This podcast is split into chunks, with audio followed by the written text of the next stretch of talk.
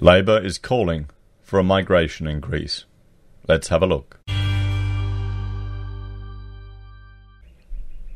Hello, everyone. Florian Heiser here, and welcome to another episode of Heiser Says. I have my stein of coffee, and I thought we'd have a look at this article that was sent to me by a viewer from The Age.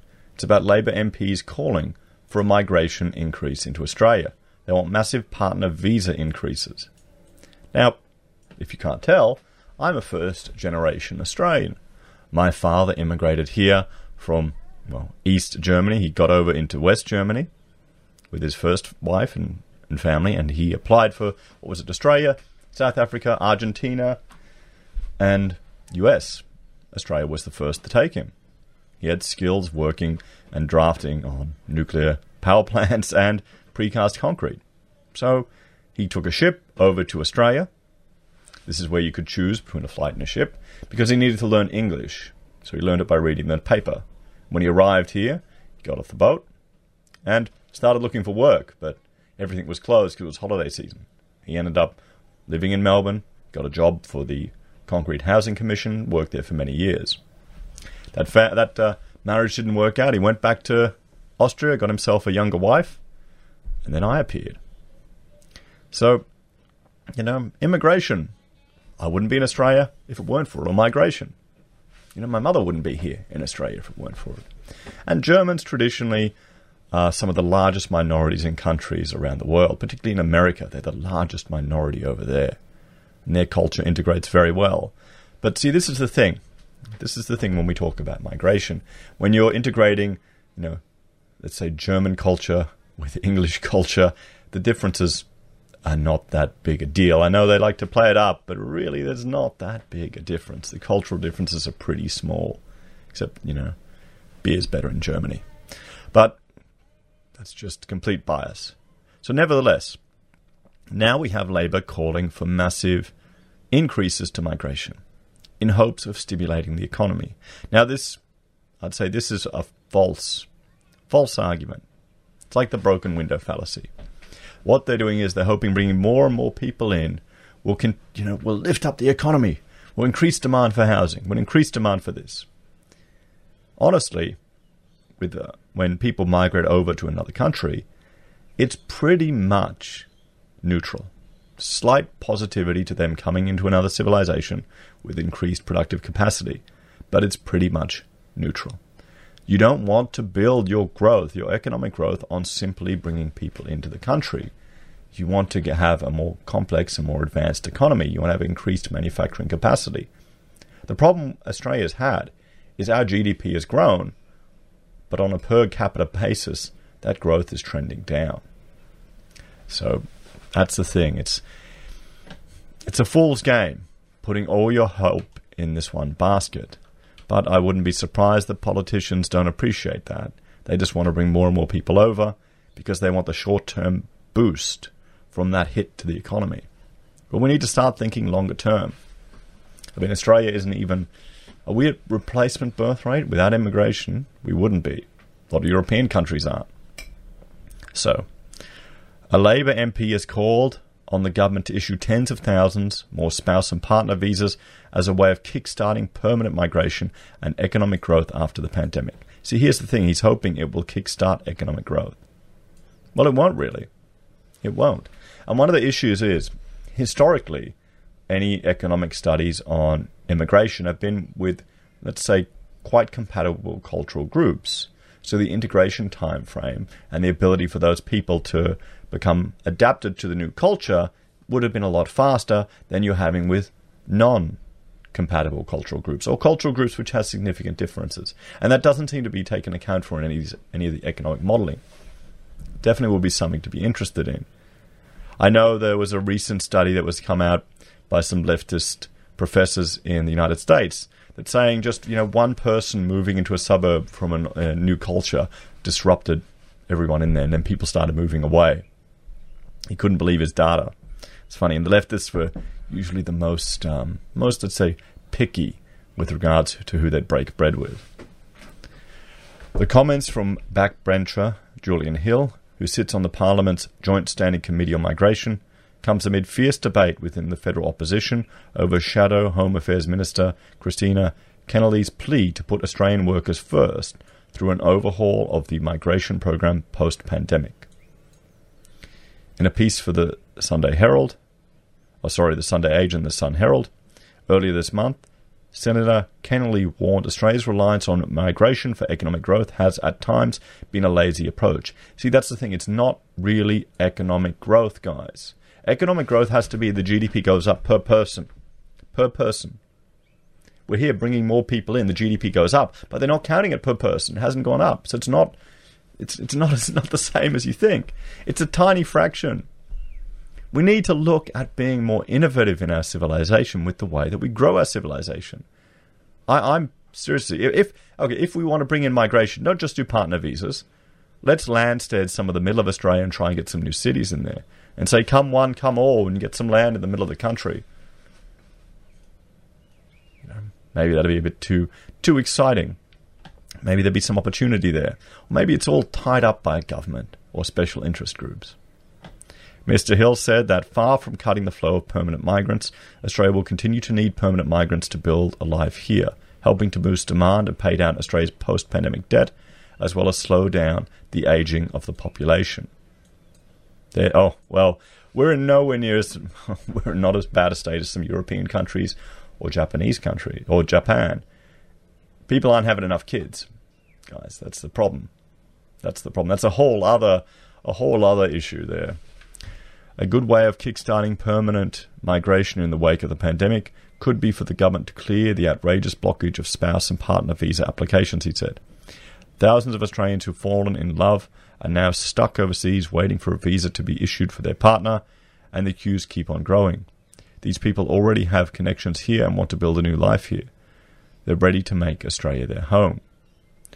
Just under 40,000 past partner visas were granted in 1819, representing the vast majority of visas issued under the family stream of permanent migrants. About 90,000 people are in the queue. Earlier in the year, Mr. Hill accused the government of applying, applying a harsh and cruel limit on the number of places in order to meet its target of reducing the annual migration intake to 160,000. That cut was a sham, he said, because in most cases people involved were already living in Australia on bridging visas. Department statistics for partner visas granted last year show that 20,000 successful applicants were already in Australia, while 19,000 were based overseas. I mean, he's got a point there. He's got a point. If someone's already living over here and already partaking in the economy, I mean, it's, it's yeah. Mr. Hill said his proposal was not in conflict with Senator Keneally's call for Australian migration program to shift away from its reliance on temporary workers. Well, yeah, that that.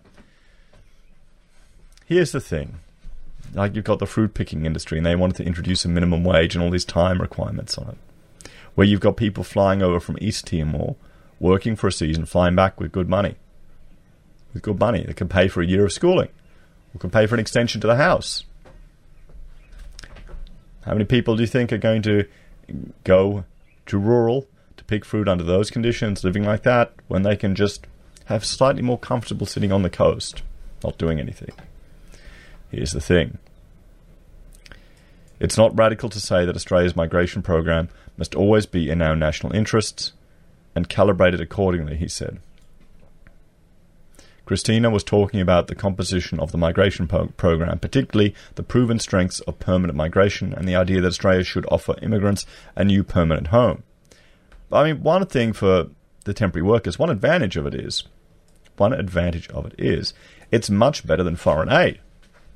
So, say you've got people coming from East Timor, we've got a, a developing country right on Australia's doorsteps. You want to minimise you want to minimize potential for social issues, political unrest there. You want the Human Development Index to grow.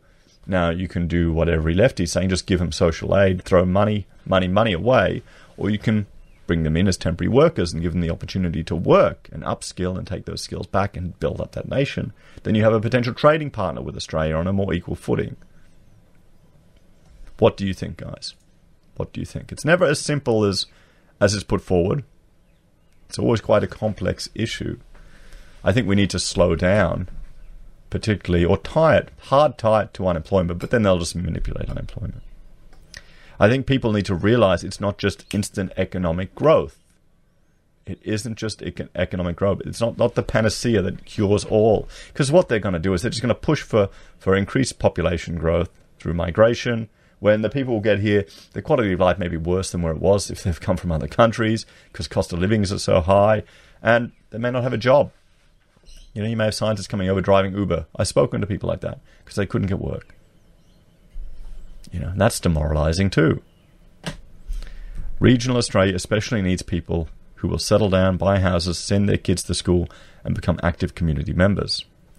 Another Labor MP, former economist Andrew emphasized, emphasized migration was vital for the revival of Australia's universities, which have been sucker punched by the pandemic. Why? Why do we care? They've got a lot of fat. Let them cut. Well, actually, no, you want to keep the fat. They've got a lot of useless carbs attached on the outside. Let them push that off the table. If we want a stronger hell, higher education sector, a strong immigration program is essential, he said. Turning off the migration tap is not just disastrous for the finances of universities, but also for their academic mission. We need to be open to migration. Their academic mission, they're just profit making centers. i am yeah, they're, they're just their businesses. I mean, come on. Labor's political rivals used last week's parliamentary session to weigh in on Senator Keneally's contributions, with the Liberal MP and Migration Committee Chair Julian Leeser dubbing the opinion piece injudicious and cheap politics, while One Nation leader Pauline Hanson lavished it with praise. Senator Keneally reiterated her calls for debate about the composition of the migration program, but said Australia was built on migration and the most successful multicultural country in the world. There are not these are not sentiments you're going to hear from Pauline Hanson, she said told news.com.au. Well, okay, so she was a bit bit iffy at Hanson, which is understandable. She doesn't want her brand associated with one nation. But the arguments that we're a successful multicultural country, are we? Has one ever existed in history? Australia is only 200 years old. The cultural composition of the country has changed radically in the last 50 years. It's changing even more now. Can multicultural countries succeed? Or have all the historical precedents that are people putting forward either very young, very young, so haven't, haven't even lasted lot, long enough to be considered an empire, or historically they've all fallen apart? I would argue culture is just another tool. So an evolutionary response to the environment that changes and adapts, cultures merge together and change and you have to allow cultures to merge together or change, which multicultural advocates don't. Don't. They want to keep, you know, one group separate from another. We've even got, I mean, here today, 21st century, there's race segregation at our universities and computer labs. Disgusting. Utterly disgusting. The people just don't understand how racist they really are, to be honest. It's it's kind it really disgusts me. I would say you want to have a country with a unique culture and it becomes a, an amalgamation of all of the different cultures that come together. And you need to allow that to happen and not to be afraid of it to happen. Hopefully, you'll get the best bits of all cultures. But you need to be able to publicly criticize aspects of cultures that are coming here that are, well, you don't agree with and are inappropriate or aren't compatible. When you take away that freedom, then the mixing pot and evolution ends, and you get isolation, isolation, separation, and segregation. Where do you think Australia's heading, particularly with all of our laws? As always, guys, an interesting article, an interesting take. I don't think this is going to be the solution that everyone seems to hope it will be. I think we need to slow down and consider the real implications and be a little bit more strategic with how we're doing it. As always, please let me know your thoughts and opinions in the comments below. Like, share, and subscribe to the channel. If you're a fan and you want to support us, there are a few ways you can. You can join us on YouTube or Patreon. You can use our affiliate links at Amazon or eBay or Independent Reserve and KuCoin. You can support us via buying our merch from Heiser Says, Gold Pass from the Perth Mint, or from PayPal. Take care, guys. I'll see you next time.